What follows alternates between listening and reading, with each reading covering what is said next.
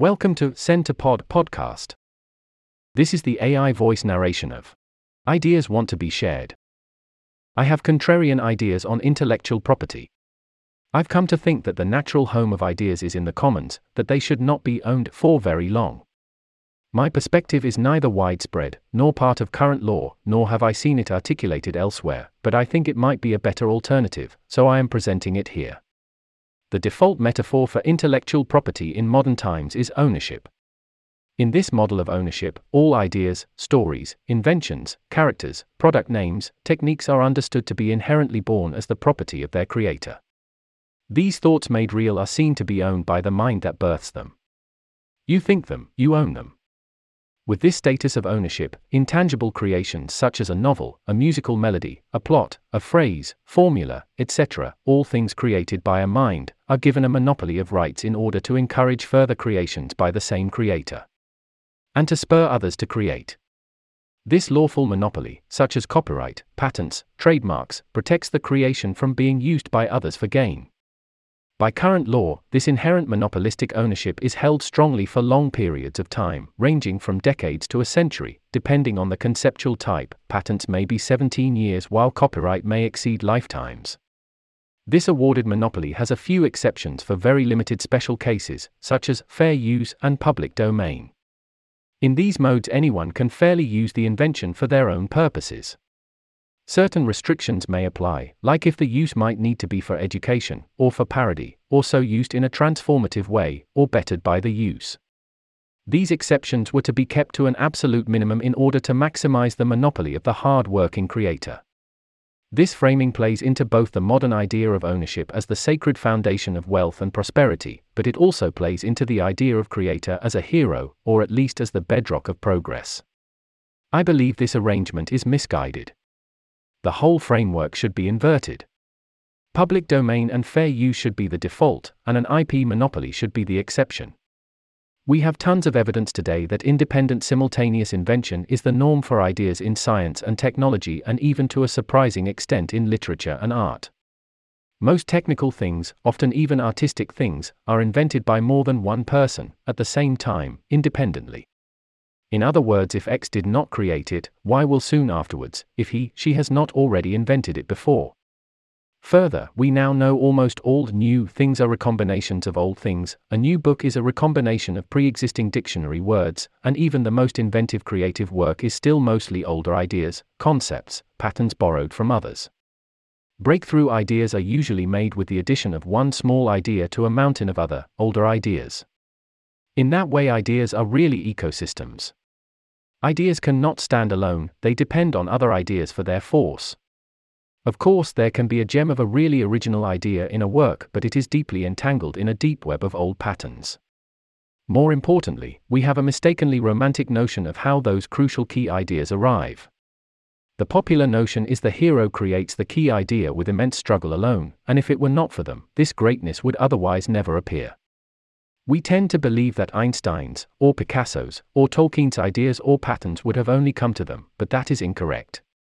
The evidence shows otherwise. Read a good biography, which is why today every single creation, either artistic, technical, or scientific, that becomes super successful will be sued by others who claim to have invented, discovered, or created something similar at the same time or before. The more our modern world gets connected in real time, the more visible this multiple creation becomes. People have the same great idea at the same time. And increasingly more people are having the same idea at the same time. That is because the ideas arise from our commonwealth. It is in the commons that ideas blossom. When scientific discoveries are shared, they can be accelerated. When the blueprints of inventions are shared, and not hidden, new inventions spring up faster. Walt Disney made his fortune by reworking public domain fairy tales. Because the stories were already in the commons, he was able to reinterpret them into modern forms. As many others also did. In recent years, Disney has begun to create new fairy tales, but they are not shared in the commons. Even after the death of Disney, when he can no longer be incentivized, his stories are given a monopoly. The maximum gain to society would come if those stories, too, were returned into the public domain commons but ironically, Disney has been the chief force in preventing copyrights in the US to return to the commons. Rather than concede there are multiple origins, our current system rewards the first person who claims to be the first. But the ownership we bestow on the first to claim originality it is rather arbitrary, although it does indeed spur more effort.